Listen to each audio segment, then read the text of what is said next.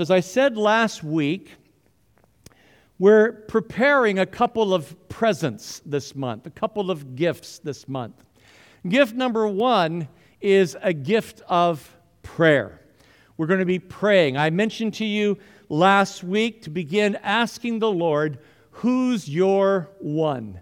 Who's the person that you want to spend the month of January every day in prayer for? We're going to provide you with uh, with specific kinds of prayers, with scriptures, with encouraging words that are going to help you as you pray. But you want to spend the month of January, all of us, zeroing in on that person the Lord puts on our hearts to pray for every day throughout the month of January, and to pray that we would have an opportunity to share the gospel with that person, to be able to share his love with that individual. So we want you to be praying about that. Lord, who is that person you want me to zero in on? Who is the person you want me to be praying for? Because beginning in January, as a whole church, we're going to begin praying together day by day for these many different individuals and asking God to bring them into His kingdom. Now, the other thing that we're doing, or the other gift that we're preparing, is equipping you with a way in which to share that gospel with another person. Now, those of you that have been around for a while, you'll remember the two ways to live demonstration. And some of you, I know some of you, have shared two ways to live with other people. And uh, I know I've had some reports of people that have come to Christ because of you sharing the two ways to live model with them. Now, we're teaching you this year a new model. We're putting something new in your arsenal, so to speak, in terms of, of uh, how you can share the gospel effectively. Because the truth of the matter is, is that the gospel is widely shared ineffectively in so many places. Um, when we approach sharing the gospel with others, a lot of us will fall back into the mode of what we call my testimony. And we'll share my testimony with somebody else and how my, what my life was like and how Christ came and changed my life. And He changed my life, and He can change your life too. If you want Him to, He'll change your life too, which is it, we, well, we thank God He changed your life, and we agree He can change other people's lives. But they have to hear actually the gospel in order to embrace the Lord Jesus Christ. Because a person could say, Well, yeah, yeah, I want my life to change too. Well, then all good. All you got to do is pray this prayer and your life will change. You have not helped that person to really enter into a relationship with Jesus Christ, you've helped that person to think in terms of making a transaction with God. I'm going to do this and God's going to help me. Right? We've entered into a, a transaction, a quid pro quo. I'm going to give something to you, God, and you're going to give something to me. You're going to make my life better and make my life wonderful and all the rest, all the rest of that. And that is not sharing the gospel with other people. Our testimonies are important. They're certainly important to us, and they can be important to other people as well. They can be helpful in terms of letting someone see the impact that Christ has had on someone's life. But in order to share the gospel with people, you have to share the actual gospel, the truths of the gospel that God is a good and loving God who created an original design for our lives that was for our good, that we've rebelled against that good God. We have sinned against Him. And because of that, because we've rejected living under His design, we are experiencing separation from God. We are separated from God by our sin, and nothing that we can do is going to change that fact. There's not one thing you can do to remove your sin from yourself. You could say, Well, I, will start going to church. Well, that's fine, but all that makes you a religious sinner. And you could say, well, I'm going to get, I'll get baptized. Well, that's nice, but that just makes you a wet sinner. And you can say, well, I'm going to start doing a lot of more good works, and that will just make you a better sinner than others. All right? But nothing changes the status of our being sinners before God other than what God has done for us in Christ Jesus, seeing that and recognizing that and surrendering to that. And so we have to be willing to admit yes, we have turned away from God, we have rejected His design for our lives. And that's resulted in our brokenness. And we've all tried many different ways to get out of our brokenness. Many different ways, some good, some bad. We're looking for a solution to our brokenness. But there really is only one solution. The one solution is the good news, the gospel of Jesus. That Christ Jesus came into this world to save sinners. Christ died for our sins and was resurrected for our justification. This is the simple and clear reality of the gospel. Christ died for our sins. Whose sins? My sins. Christ died for my sin, for my rejection of his ways, for my disobedience, for my rebellion. Christ died for my sin. He was raised again in proof of who he is and that he could do what he said he could do, which was forgive sins. He was raised so that I could be justified before God. I could be before God just as if I'd never sinned. He was raised for my justification. Now, when we see that good news, the Bible tells us that what we're to do is to repent that we're to turn. The Bible, the Bible word for repent simply means to turn around, to change one's mind, to quit going in the direction that you have thought was a good direction. And everybody has one, right? The Bible says there's a way that seems right to a man. Ah, this is the best thing I know to do. This is what I think I should do. The Bible says, no, you got to turn away from your ideas, turn away from your solutions, turn away from trying to do things on your own. Repent. That means to turn toward Christ. Repent and receive what Christ has done for you. Receive what Christ has done for you. Receive the good news of the gospel.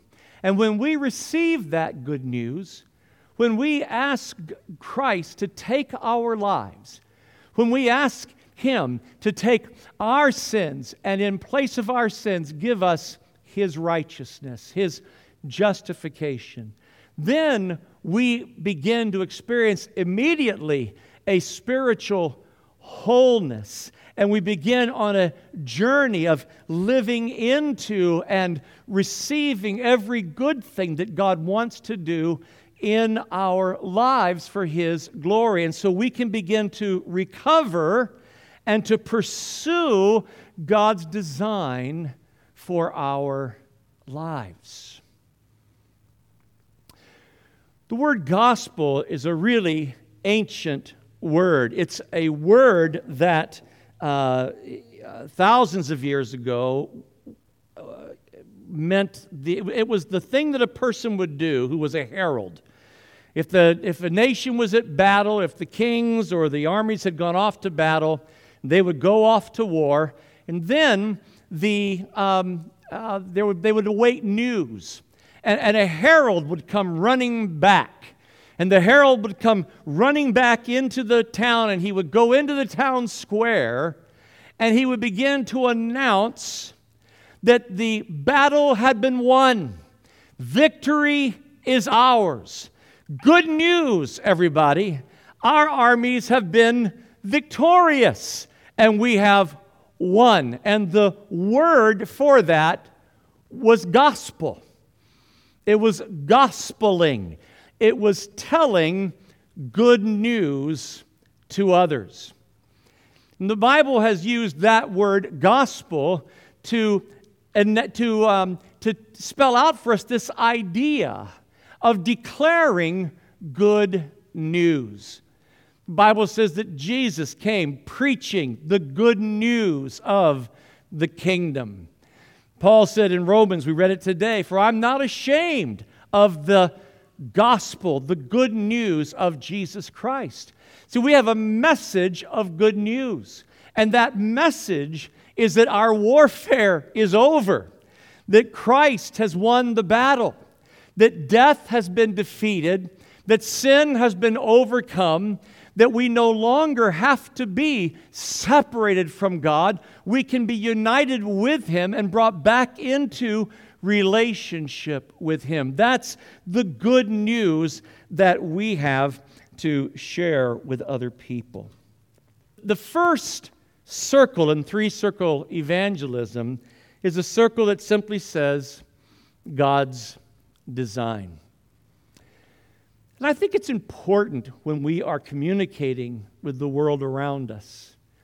We often will speak of what is wrong. We'll often speak of how bad things are. We'll speak about how horrible some behavior is, or you know, we'll, we'll, start, we'll, we'll start moralizing as opposed to setting up an opportunity for people to hear the gospel. I think it's important that when we share the gospel that we're able to emphasize this starting point. I, I saw one gospel presentation that uh, is called The Best News. And it's a, it's a nice little presentation, but it starts off this way The bad news. The bad news is that all have sinned and fallen short of the glory of God. Worse news. Worst news is that the wages of sin is death, and that's all you have to look forward to is eternal death and separation from God. Good news. You can, Jesus came. The best news, you can be redeemed. I, understand, I understand the transition. What I like about three circles, just like I like about two ways to live, is it doesn't start with you, it starts with God. It starts with who we know Him to be. And we know Him to be a good God. We know Him to be good. We know in Genesis that when He created this world and created it for man to live in, that over and over again through Genesis, it says He created this and He saw that it was what? Good. And, and at the end of the creation period, after on the day that he rested, it says God looked around at all that he had created, and behold, it was very good. It was very good. God did not create a world of evil. This is one of the arguments that people will have. Well, if God's such a good God, an all powerful God, why, are there, why is there so much, uh, why are there so many terrible things that are happening in the world. And it's important that we're able to say to people, that's not how God created the world. That was not God's design for this world. Everything around you that you see that brings darkness and hatred and sadness and sorrow and pain and despair and brokenness, that's all a result of our having rebelled against God's design. Because God's design was for our good. And everything in life was meant to be something delightfully good for us. The creation itself and the creativity that we would be bringing forth in our lives our relationships with others, our spouses, our relationship with children, with extended family, our relationships with learning and governing and creating and commerce and all the things that we see in this world that are in so many ways used for brokenness. But that's not what God intended. And listen, folks, we have to believe that God's intention was good. Because I think it's possible for us to drift into that line of thinking. That line of thinking that says, Why, God? Why? Why are you letting this happen? Why are you letting this go on? Because my secular friends around me, they make a point. If you are good, and if you are all powerful, if you're all loving and good and all powerful, then God explained to me why you let some things go on that you do. Because either you're loving and impotent, or you are omnipotent and you hate everybody. Because why would you let us live in a world like this if you're really all loving and all good? And listen, folks, this is an arena where you can get into long philosophical discussions and, and uh, biblical discussions and all kinds of apologetic discussions over the reasons why there's evil in the world and why God allows this and God allows that. But this is where we always have to come back. We have to come back to this fact that God did not create an evil world. He did not create a broken world. He created a lovely, perfectly good world. A world that was designed for us to experience the wonders of His goodness and to display the glory of His name. God created the world in such a way that we would be able to enjoy the goodness of God. The goodness of God, and all the while giving glory to his name. Psalm 34, verse 8 says, Oh, taste and see that the Lord is good. In Psalm 100 and verse 5, the psalmist says to us, For the Lord is good, and his steadfast love endures forever, and his faithfulness to all generations. Well, one of my favorite passages is when Paul was writing to Timothy, and, and in the early church at the time uh, that these letters were written, there was different groups, primarily the, the Gnostic type groups, who differentiated between spirit and body. And so, whatever was of spirit was good, and whatever was of the body or physical was evil. Evil was intrinsic to everything related to the body, and good was intrinsic to everything that was spiritual. And so, they would put regulations upon people don't, don't eat this, don't eat that. Uh, they would encourage not, not to engage in sexual relations, or they would comment about how that was to go to a place that was more evil than it was holy. For them, it was a necessary evil in terms of propagation, but it was a necessary evil. It was something that was not good. And so they would, they would put all of these qualifications on people and would talk about all the ways in which they could not enjoy the world around them, that they had to focus primarily on spiritual issues. And Paul, writing to Timothy at one point, he said this He said, As for the rich in the present age, charge them not to be haughty nor to set their hope on the uncertainty of riches, but instead They should put their hope in God, and here's this line just love, who gives us all things richly to enjoy. God gives us all things richly to enjoy. See, storytelling was God's idea, music was God's idea, art was God's idea. The, the, the beauty in creation, it's all God's idea. Loving, joyful relationships happy relation. That was God's idea. Beautiful, loving sexual union between husbands and wives. That was God's idea.